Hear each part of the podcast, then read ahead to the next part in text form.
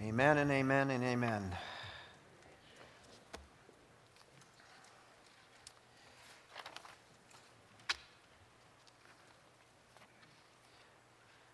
When Joseph received the news that his fiancee, his beloved Mary, was pregnant, I'm sure his heart fell right out and hit the floor. You ever had bad news? You ever had something that's so horrible, it's almost unthinkable, and you know that it's just like the life drains right out of you, and all of a sudden you just feel like everything is just fallen down. I was thinking about Joseph and what it must have been like for him to hear that. All of his plans, all of his dreams that he had for the future the woman that he loved and cared about, Mary, the one who he was betrothed to, the one who he would marry, the one who he would have a family with, the one who would help him with his business, his carpenter business, the one who he thought loved him had apparently betrayed him. Now, she had told him the story.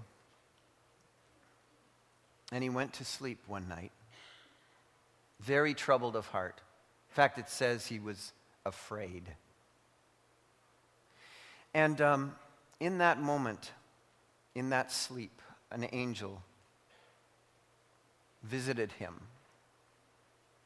And there was a particular statement that was made in that dream. In Matthew, it's recorded. Do not be afraid to take her as your wife the, the angel said. For the child that's in her is Christ the Lord. And he says, his name will be Jesus. He said, as was said, as the prophet said, the virgin will be with child and will give birth to a son, and you will call him Emmanuel. Now, I'm fairly convinced that that's not the first time that Joseph had heard that phrase. We know he's a righteous man, we know that he was a godly man, and I think we have to assume, because of that, that he knew God's word, that he knew of that prophecy. And I'm also convinced that he knew of the context of that prophecy. It was a very bad time way back in Isaiah, time of Isaiah, Isaiah chapter 7. We're going to go there soon. It was a very, very bad time. In fact, um, reading there, you find out that um, as we move from the book of Judges and, and on through the history of Israel, nothing much has changed.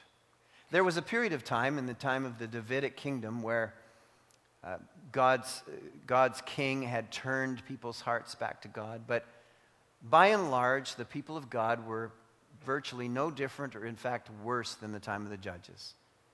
They were still self centered, still practicing idolatry, still horribly rebellious against God. In fact, by this time, the kingdom was divided. There was the northern tribe, the southern tribe, there was Israel, there was Judah. And it just so happens at the time of this prophecy, the original prophecy in Isaiah, that the king of Aram and the king of Israel had come up against Jerusalem and were going to attack it. King Ahaz was the king of Judah at the time. That's the context from which Joseph would pull his recollection of this prophecy. It was a time of great fear and a time of great encouragement by God, at least prophetically. Would you turn in your Bibles to Isaiah chapter 7? Because it seems to me, as we embark upon this familiar story, that there are times in our lives that are no different than Joseph's. Each one of us probably has encountered several times a storm in our life, a, a piece of news that is so horrible that we don't know how we're going to go on. A phone call that causes our heart just to drop on the floor. And it's at that moment, it's at that moment that we have to determine whether or not God is able to help us or we turn and try to depend on other things. Regularly, we try to find our way out of the problem and trust in the things that can't help us. We're going to encounter that in this story. God decided to preview for King Ahaz the most unbelievable of all miracles. In fact, he previewed in Isaiah chapter 7 for King Ahaz, who was, by the way, a wicked king, an ungodly king he previewed Christmas Day as the sign of all signs at that time. So if your Bibles are open, Isaiah chapter 7, verse 1, we'll read the text. When Ahaz, son of Jotham, the son of Uzziah, was king of Judah, King Rezin of Aram, and Pekah, son of Remaliah, king of Israel, marched up to fight against Jerusalem, but they could not overpower it. Now the house of David was told, Aram has allied itself with Ephraim. So the hearts of Ahaz and his people were shaken as the trees of the forest are shaken by the wind. Petrified, terrified. Then the Lord said to Isaiah the prophet, Go out, you and your son Shear Jeshub, to meet Ahaz at the end of the aqueduct of the upper pool on the road to the washerman's field. Now, as any king would do when they're under siege, he would go and check his water supply. How long can we withstand this siege based on what we have in terms of resources? That's why he would find the king there. And here's what he was told to say to him Isaiah the prophet say to him, Be careful, keep calm, and don't be afraid. Do not lose heart because of these two smoldering stubs of firewood. I love that. You know, as reading this, I was thinking, wow, how God right sizes our problems really quickly. And, I don't know what's arrayed against you. I'm not sure what you're facing in your life. I'm not sure how big a, a mountain is before you or how, how much, uh, how powerful the siege is around you. But I want you to get a glimpse here of what, how God sees it from His perspective as we answer the question this morning do you see what God sees? Because when he looked at the kings and those armies that were surrounding his people in Jerusalem, he saw two smoldering stubs of firewood. So um, I, I, like that. I'm going to probably employ that in my life, that, that phrase, that illustration, that description. And, and I, I invite you to as well. I think God's inviting you. Pull this into your life. When things are against you, when, when, when things are against the work of God in your life or God in your life, uh, look at them the way God looks at them. These, and you fill in the blanks two, three, four, five, whatever it is, smoldering stubs of firewood.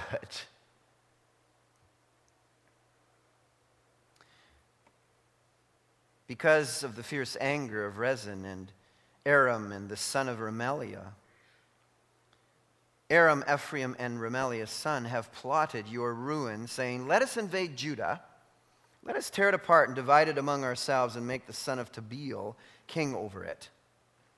Let this, yet this is what the sovereign Lord says it will not take place, it will not happen.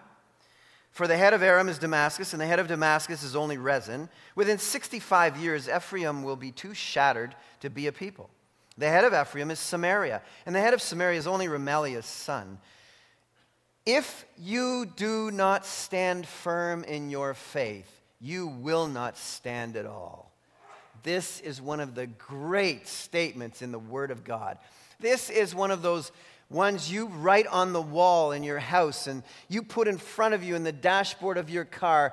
You write this thing everywhere. If you do not stand by faith, you will not stand at all.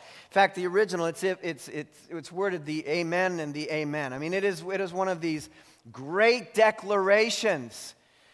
The prophet is standing before this fearful king and says to him, This is your moment. I'm giving you an amazing opportunity. I've already told you how I view the enemy against you. Now, Ahaz, if you do not stand by faith, you will not stand at all. This is a turning point moment in his life and a turning point moment regularly in all of our lives. When things are arrayed against us, when we can't see our way clear, when everything is too strong for us, this is your moment. And so he goes on and says to him, again, the Lord spoke to Ahaz Ask the Lord your God for a sign, whether in the deepest depths or in the highest heights. But Ahaz said, I will not ask. I will not put the Lord to the test. Then Isaiah said, Hear now, you house of David. Is it not enough to try the patience of men? Will you try the patience of my God? Note that Isaiah says, My God. He doesn't say our God. He knows where Ahaz's heart is. Also, therefore, he says, The Lord himself will give you a sign. The virgin will be with child and will give birth to a son and will call him Emmanuel. He will eat curds and honey when he knows enough to reject the wrong and choose the right. But before the boy knows enough to reject the wrong and choose the right, the land of two kings will, you dread will be laid waste. In other words, before this kid is about two years old, I'm going to take care of your enemies. And the Lord will bring on you and your people and on the house of your father a time unlike any since Ephraim broke away from Judah. He will bring the king of Assyria. Excuse me. Well, this is the context. This is the word of God from which Joseph drew his understanding, excuse me, of what the angel had said to him. So you may be at this kind of turning point or watershed moment in your own life. We all face multiple challenges. The strong message then, the Christmas message, and now is this if you believe God is really with you and He really can, you will fear nothing. If you believe that God is really with you and He really can, you will fear nothing. If not, you will fear pretty much everything. So, is there something powerful bearing down on you, something that is, has been there for a while, perhaps? Is your heart shaken like the trees of the forest, as it says here in this text? Has it been shaken for a while? It says here in the text, be careful. You're invited to keep calm. You're invited, not, you're invited to don't be afraid, to not lose heart. It says in the text, they have plotted your ruin, but this is what the sovereign Lord says. That's the critical statement of all statements. That's the critical statement over all of our lives. This may be the way it looks, this may be what people are saying, but this is what the sovereign Lord says about this. That's critical. That's the critical reality in our text. Oh, Father, this morning as we peer into your word, I just ask that you would infuse into our hearts courage from your word, courage from knowing who we are, who you are, courage, Lord, to rejoice and celebrate Emmanuel and all the richness that that means to our lives. I pray, Father, today that we would be a people who no longer fear, but by faith stand. Because if we don't stand by faith, we won't stand at all. And I pray, Father, you'll find in us hearts that are totally and completely devoted to you. I pray this in Jesus' name and for his sake. Amen. So, the question this morning is Will you trust God for great things or be consumed by your fears?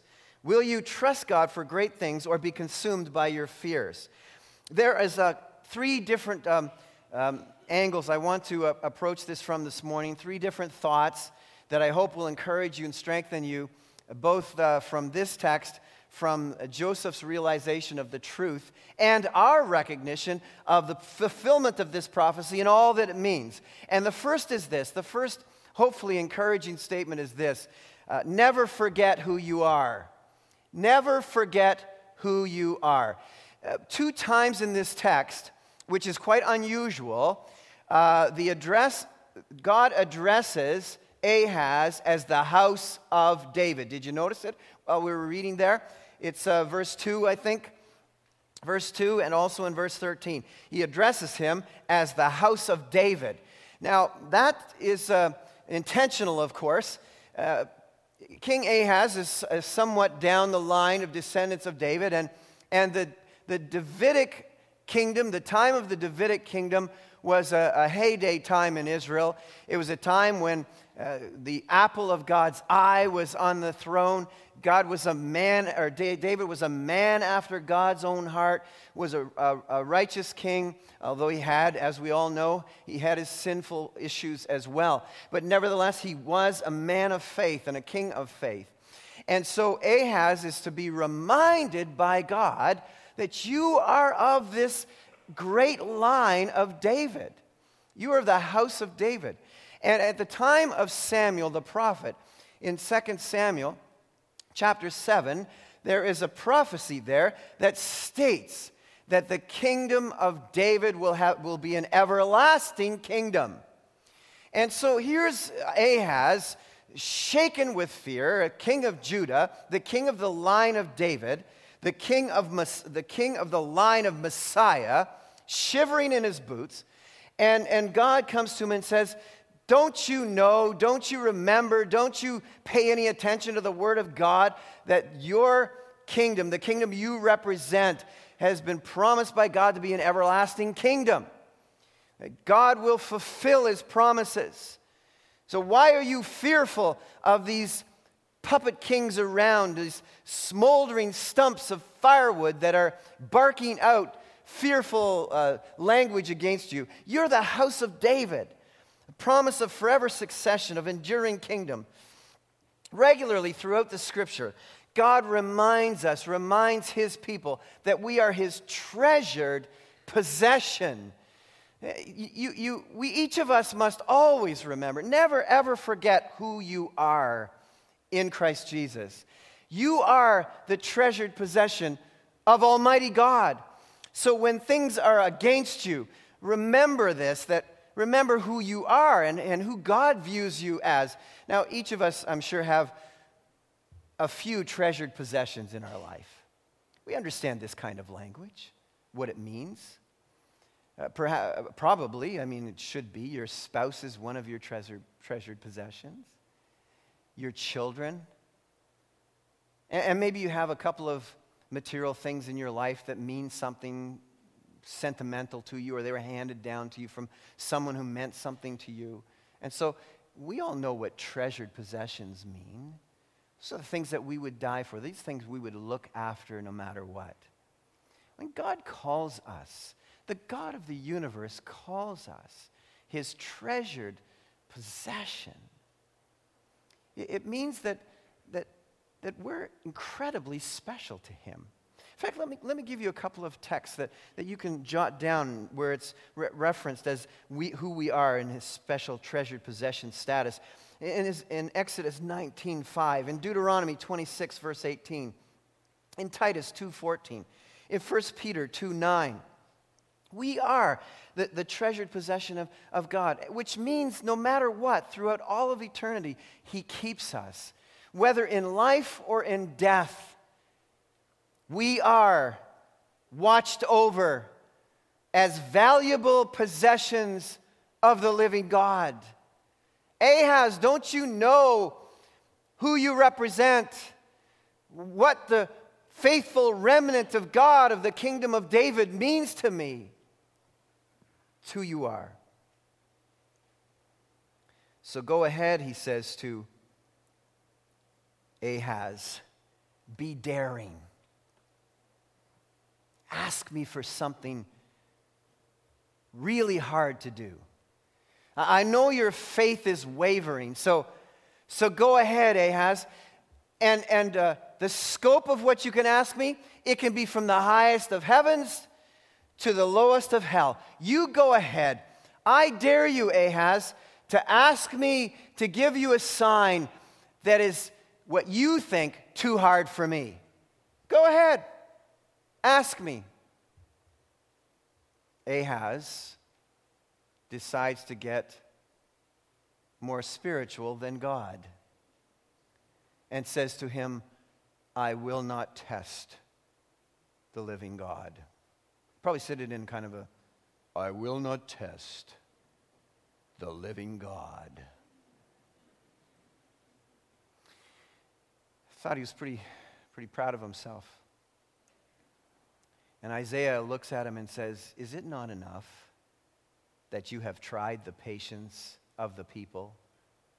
And now you are trying the patience of Almighty God.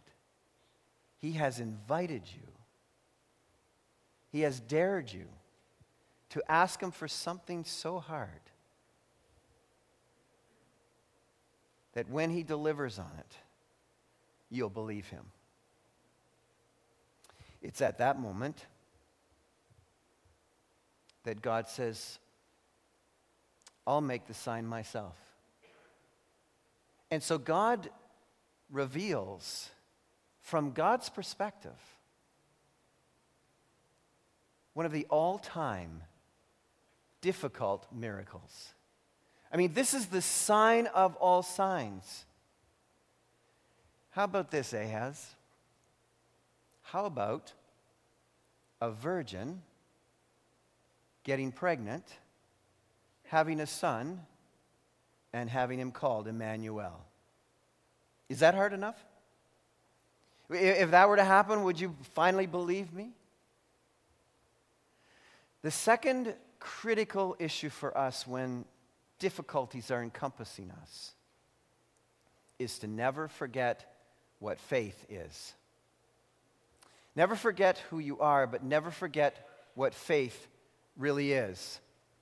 Faith, of course, in the scriptures is believing that God is and what? That He is a rewarder of those who diligently seek Him. We are specialists at knowing who God is. I mean, we specialize on that. We're a Baptist church. We're out there inviting people. We know who God is, we know who Jesus is.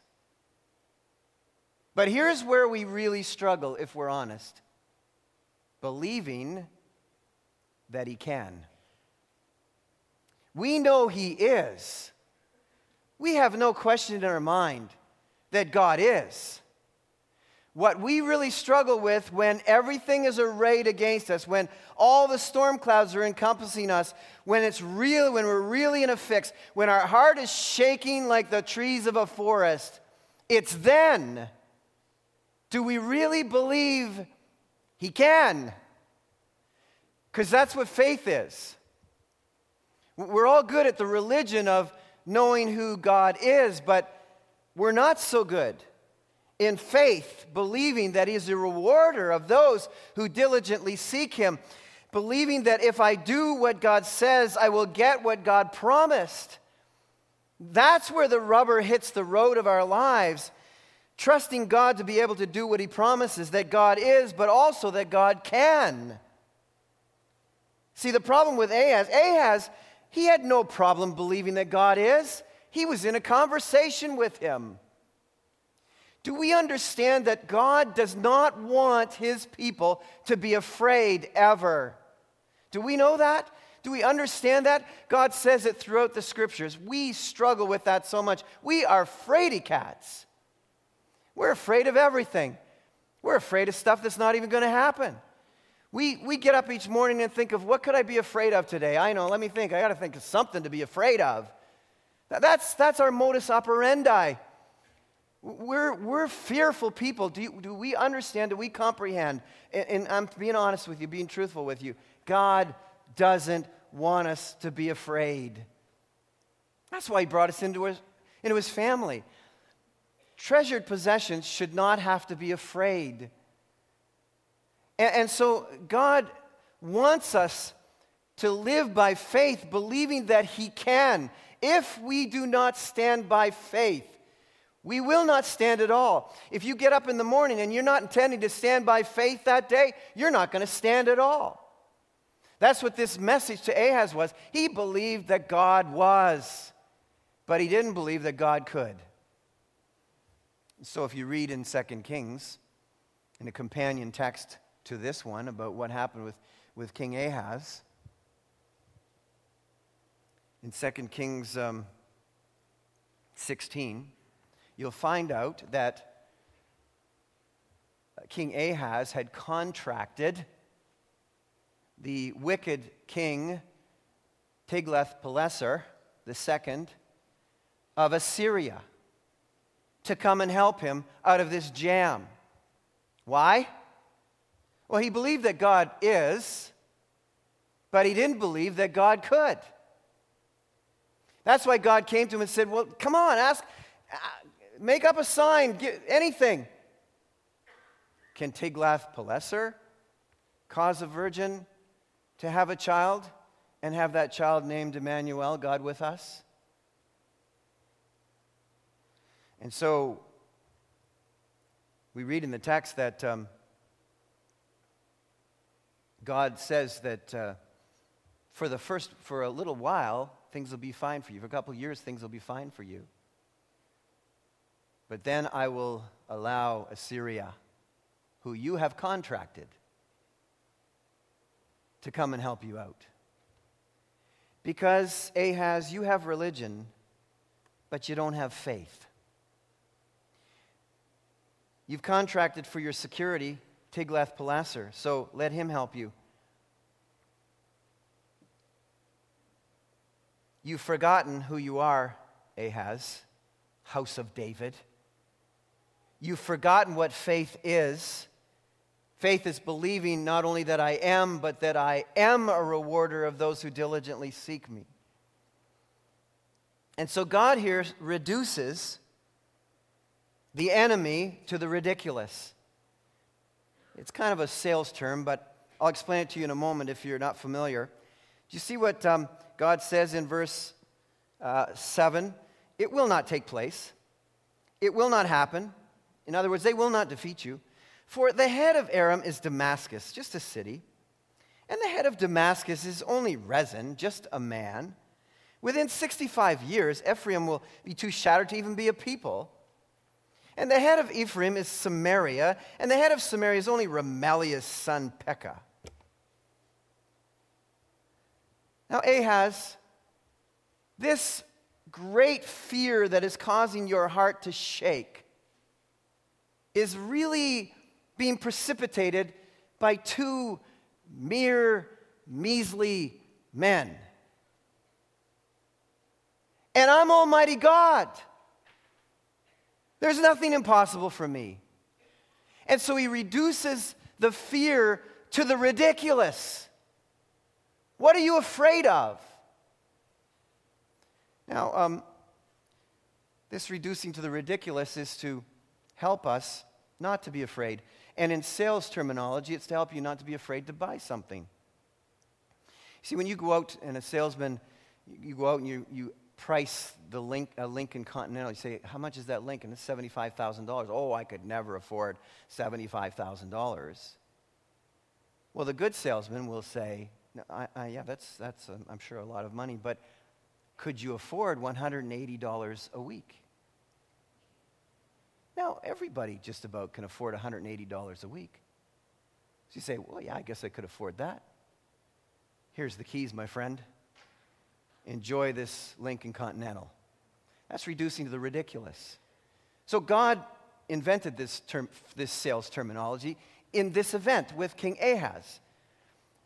And so he invites him, as we've already discussed, to dream up a sign that's too hard for God, and God has to do it himself. And in that name, it says Emmanuel, God with us. And so the, the third um, aspect of this infusion of courage is the name God with us. So never forget who you are. Never forget what faith is. And thirdly, never forget who is with you. Who is with you? The tragedy of Ahaz is that he wasn't prepared to believe in God and to dare to live by faith. In fact, he couldn't get past the reality of simply trusting in God to really believe that God was with him. And so Ahaz saw the size of the problem, and he decided that he would go looking for something physically, materially bigger than his problem. And so he decided that the king of Assyria was that answer. Now, listen, this was a critical turning point for generations to come, as faith decisions always are. You see, King Ahaz had been, as I said, ignoring God, and God came to him and gave him this opportunity. Ahaz, this is your moment. This is your watershed moment. You can turn things around by your moment of faith. This will determine for generations to come whether or not people will trust in God. And so it is with each of us. Moms and dads, when there is trouble in, in your life, when, when everything is arrayed against you, when the storm clouds encompass you, it is a watershed moment that could set the course of faith or lack of faith for generations to come. And I don't believe for one second I'm overstating this. When these moments arrive, moms and dads, there are usually little eyes and little ears and little hearts who are watching. What is dad going to do about this giant problem? Where is mom going to turn in light of this huge, gigantic problem. And if you won't stand by faith, you won't stand at all. Each faith decision we make in favor of trusting in Christ and not looking to other physical things to help us is a moment where we build faith into the next generations of people. And Ahaz failed miserably. And there was a succession generations after who failed the living God. Now, let me wrap this up with you. Never forget who is with you. Ahaz, for some reason, believed that God was inadequate for the test. It is fatal to view God as inadequate. Ahaz chose to believe that Assyria can, but God only exists. God is not an ornament in our lives. He's not something that we put on a Christmas tree once a year.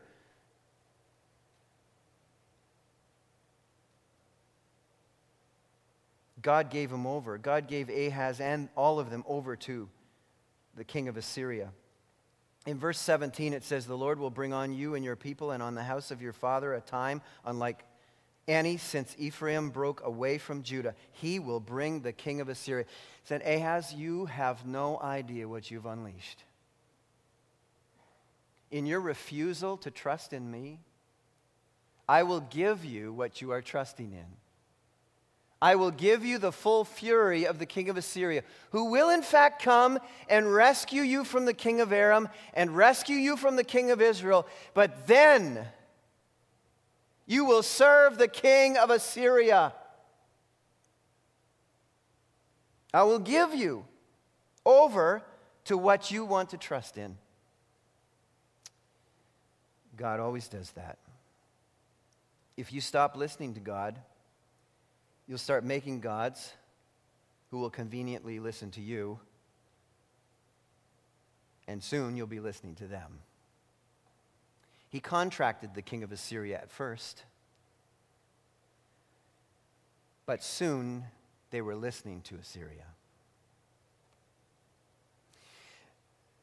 Secondly, under this third point, being religious and having faith is not the same thing. Do we understand that? Ahaz was acting religious, but he didn't have faith. You can have the appearance of religion, but not the substance. You see, this, there's lots of religion. There's more religion in the world than we need, but there's not a lot of substance. The substance of religion is truly believing that God is who He says He is, and God can do what He says He will do. That's faith. That's, that's the difference. And those who don't have the real thing regularly come up with religiously sounding language to cover for the fact that they don't have the real thing. That's why Ahaz used this I'm sorry, I can't, t- I can't test the, the, the living God. He's pulling a, a text out of context, which is typical of those who really don't know the Bible, and using it to excuse his faith, faithlessness the injunction in the Word of God not to test God has nothing to do with this particular situation. The injunction not to test God is when you actually don't believe in Him or don't believe He's good.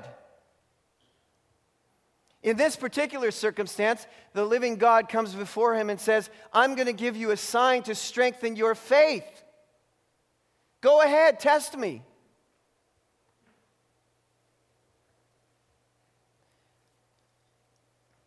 There's a huge danger in not noticing that your religion has been substituted for real faith. Because sandlot spirituality will never help you when you need solid rock faith in the face of a gale force against you.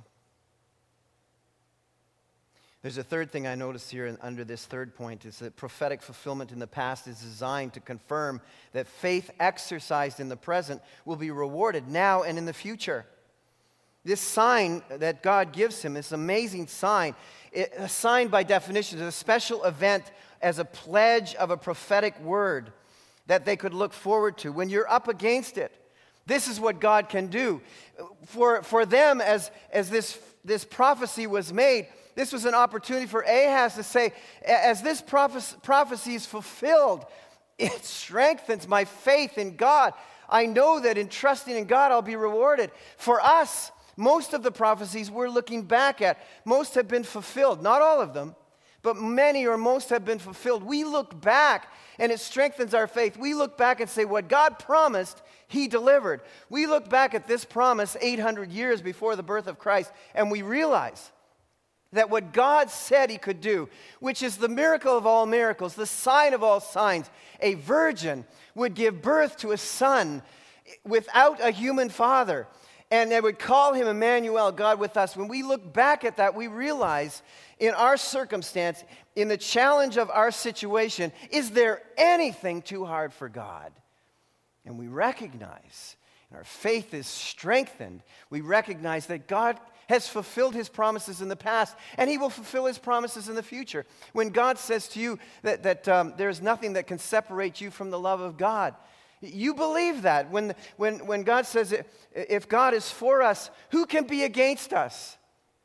When the Lord says, I will never leave you or never forsake you, these promises he makes to us are as good as the fulfillment of the promises he made to God's people in the past.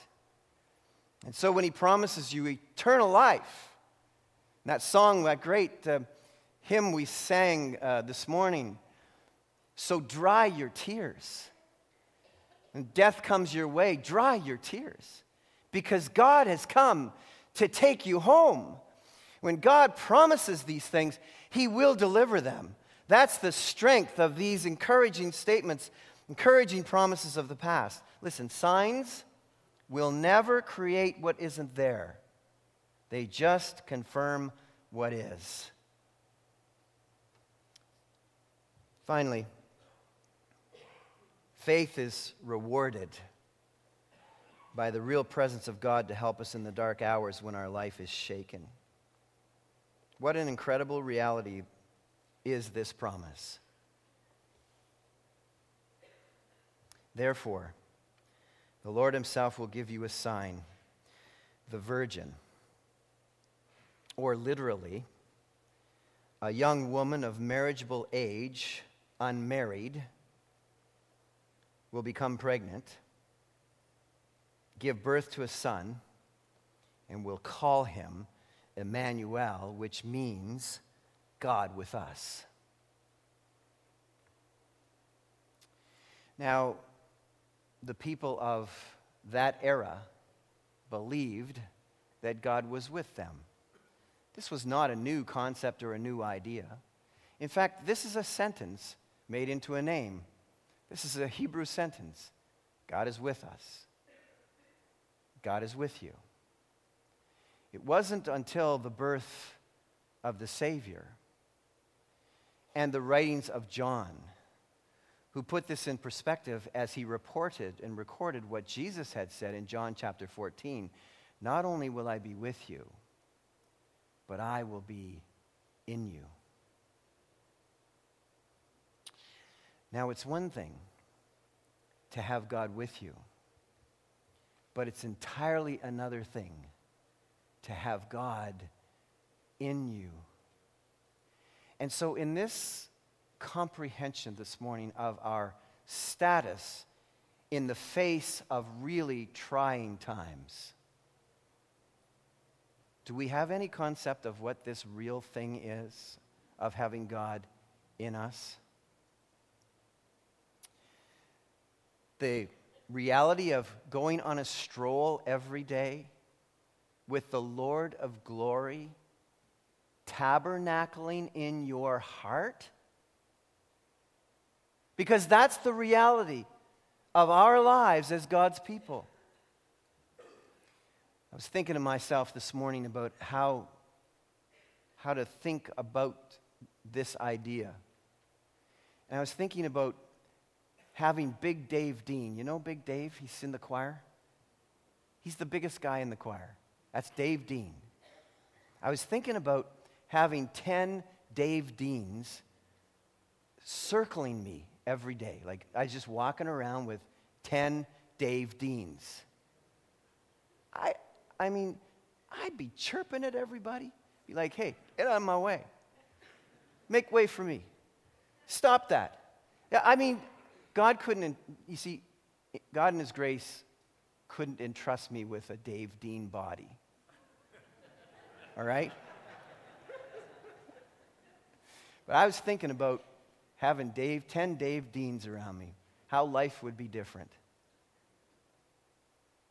But then I thought about this. Wait a second. 10 Dave Deans. That's nothing compared to one eternal Lord of creation tabernacling in my heart. Do we comprehend the reality of that in the face of fear? What are you afraid of? Don't be afraid. Be calm. Relax, the prophet Isaiah said. This will not happen. It's not going to happen. The sovereign Lord decides what will happen in every single situation of your life. So stop being afraid. Emmanuel, God with us, God in us. Our Father, this morning, we just lift up our hearts to you and thank you because we live in a fallen, broken world and there are many troubles around us. And regularly our heart slips into a place of shaking like the trees of a forest. And you don't want that for your people we are invited to live fearlessly because Emmanuel, God with us, God in us. Oh God, I pray that we would really advertise in our lives and in our behavior and in our attitude who we have, who we are, and what faith really is for Jesus' sake. Amen. I wonder if Joseph woke up that morning after having the dream, putting the whole thing into context, and remembered that there were kings arrayed against King Ahaz in Jerusalem. Not dissimilar to his own life and all that he would face and all that he was envisioning facing. His great fears of King Herod and what people would say and all of those things. And then I wonder if he remembered that statement if you don't stand by faith, Joseph, you won't stand at all. So when you get up in the morning and look in the mirror, do you see a man and woman, a man or a woman who's relying or realizing that the strength and power of all external forces are against you? Or do you wake up in the morning and see a man or a woman standing before you in the mirror who knows Emmanuel? God with us, God in us. That's the greatness of the Christmas story. Emmanuel, he really, really not only is with us, but can take care of us. So be encouraged. Do not be afraid. Be calm. Relax. The sovereign Lord says what will happen, and He alone. Our Father and our God, thank you so much for reminding us from your word of your great power and how you've got us covered and how you tabernacle in our hearts. Oh God, thank you. So we, of all people, can rejoice and be joyful and know, Lord, that if you are for us, what in the world can be against us? We thank you, Lord, in Jesus' name. Amen.